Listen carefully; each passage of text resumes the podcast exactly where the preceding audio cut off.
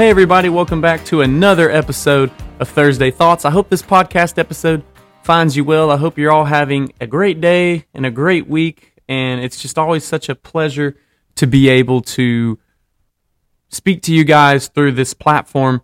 Um, and I just want to thank God for giving me the ability to do that. And again, I just want to emphasize the reason that I do this podcast is to hopefully, you know, even if there's just a few people who listen to it, you know, it's not about me. It's not about me becoming popular or famous because if it if it were, I I'd be miserably failing because I've been doing this for a couple years now and you know uh, nothing's really changed. You know, my my goal in doing this is that you know that people would the people who do find it and those who do seek this out and stumble upon Thursday thoughts, whether whether you're a friend of mine or someone that uh, that I told about it, or you're just looking for a spiritual podcast and you stumble upon this one.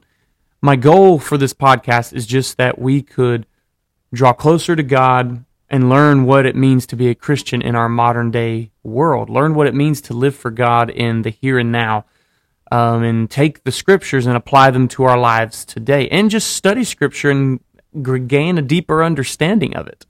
And so that's really my whole goal with this podcast. And so today we are arriving at the end of First John. We've been studying the letter of First John this whole season of Thursday Thoughts, and we're going to conclude it today. Today will be the last episode of Thursday Thoughts for this season uh, and until you know lord willing until i until we start again in 2024 and so i just want to thank you all for you know tuning in with me on, in this study and if this is the first one you're tuning into you know go back to the beginning of this season and the good news for you is you won't have to wait week for week like some folks have you can listen to all of them in a row and get our whole study on first john in you know probably a couple hours.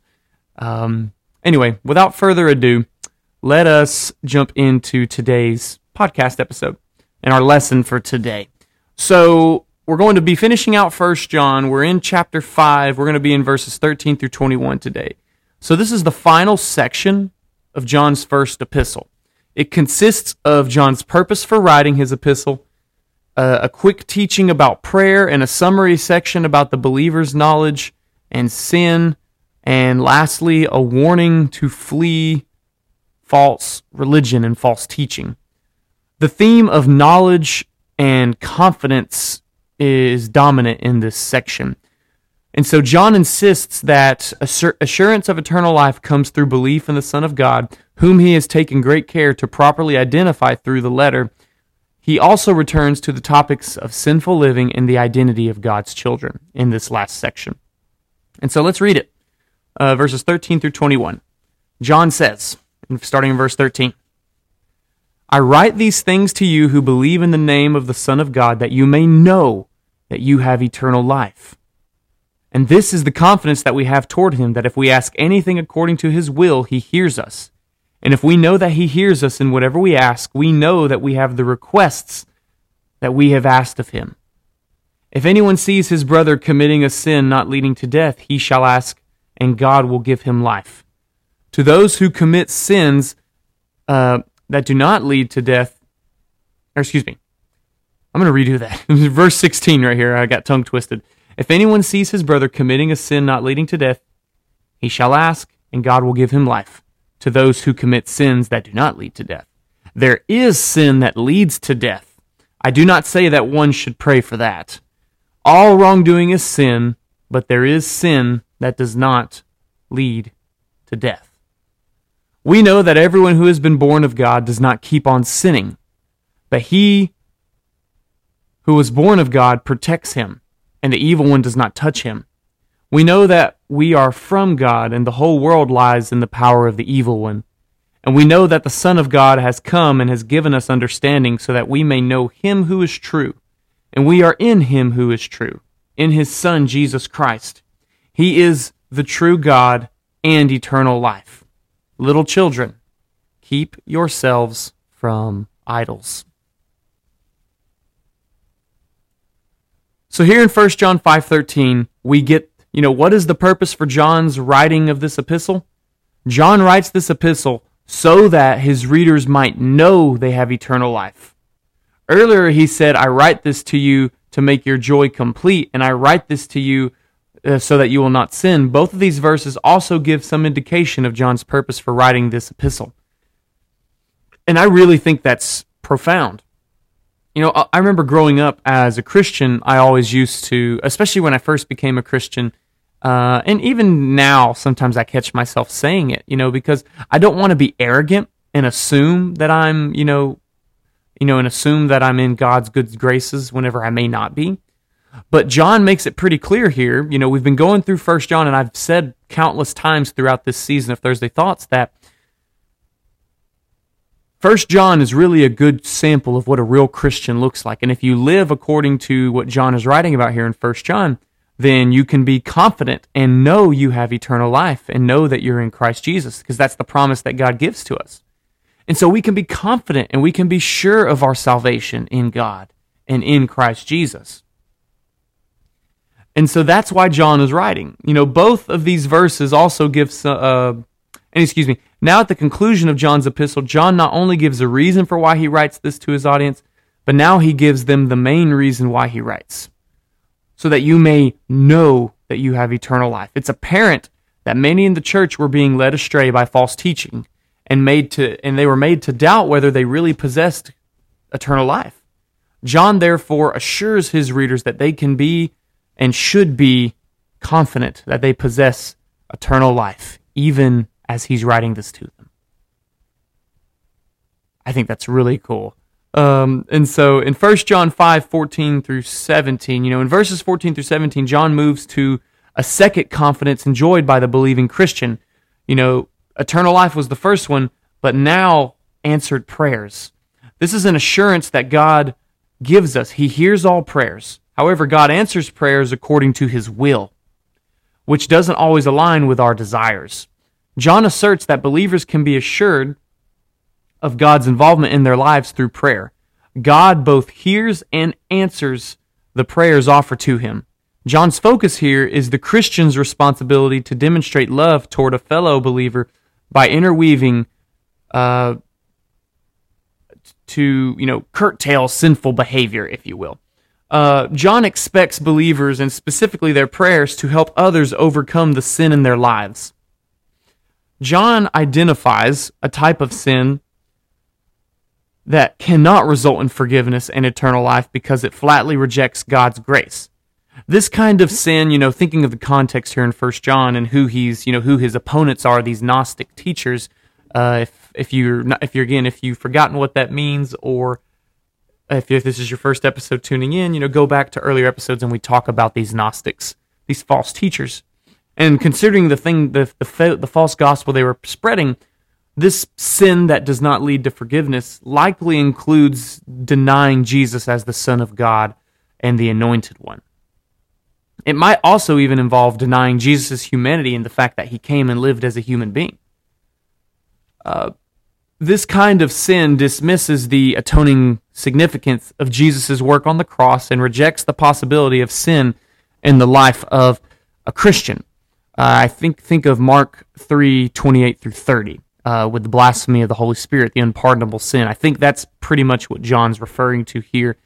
Um, while John encourages Christians to pray for fellow believers who are committing sins that do not lead to death, they are not obligated to pray for those who intentionally oppose the grace of God.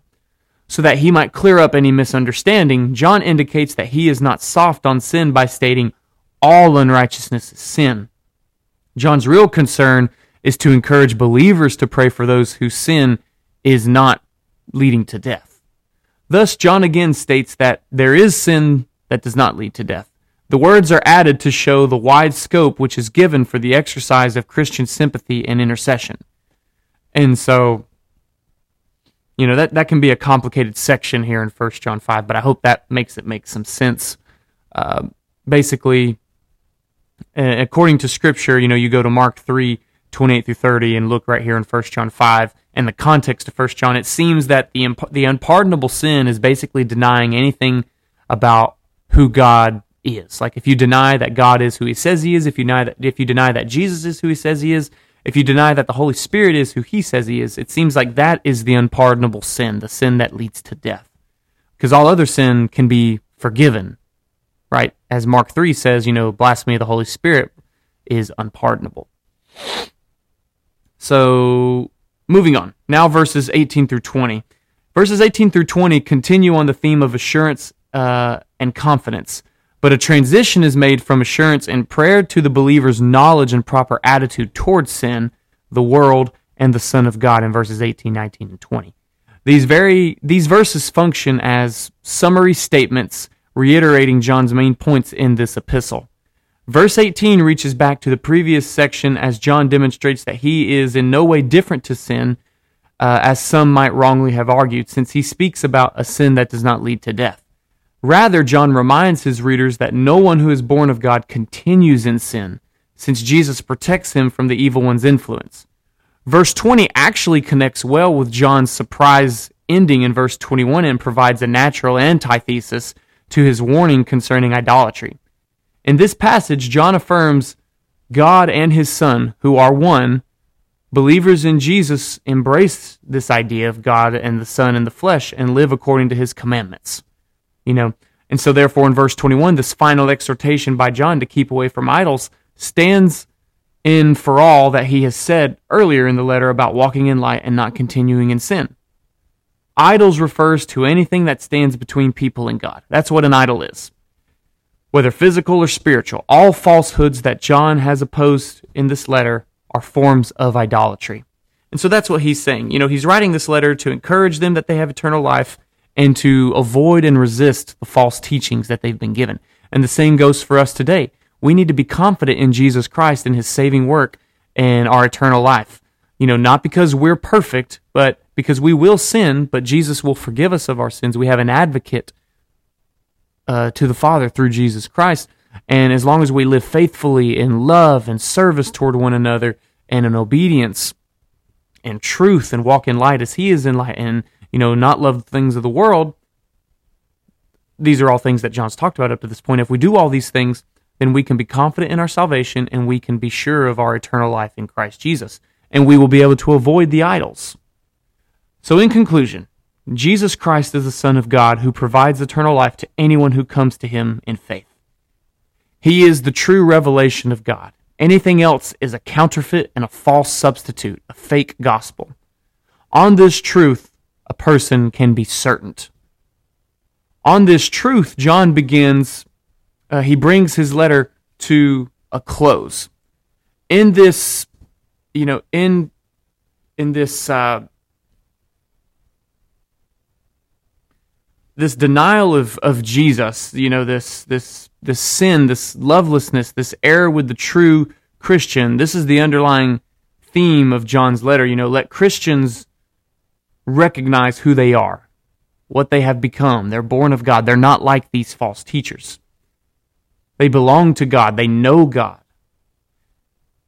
And they are in God. You know, the, they're, they're the possessors of eternal life in Christ. All these characteristics ex- their expressions uh, they occur in these final verses, and they will surely live, a, and these people will surely live a life with, which is consistent with and worthy of their Christian status. And so that's what First John is all about, and that's why I've set it up to this point. First John is all about what it looks like to be a real Christian, what real Christians don't do, and why you can be confident in your salvation. These are the main things that First John does for us. And so, on that note, as we're concluding this episode of Thursday Thoughts, I I really hope that you've enjoyed the study of First John, and I, I you know I encourage you always if there are questions or comments, criticisms or concerns or anything like that, you know, shoot me an email, shoot me a text, hit me up on social media, you know, whatever. You know, if you just want to talk and discuss something, if you have something you want discussed on a podcast episode, let me know. Um, Thank you so much for your time. And again, I hope this has been good for you. And so, this was our final episode for this season of Thursday Thoughts. And I hope you all have a great holiday season. And Lord willing, we'll come back with more episodes after the new year in 2024. God bless, guys.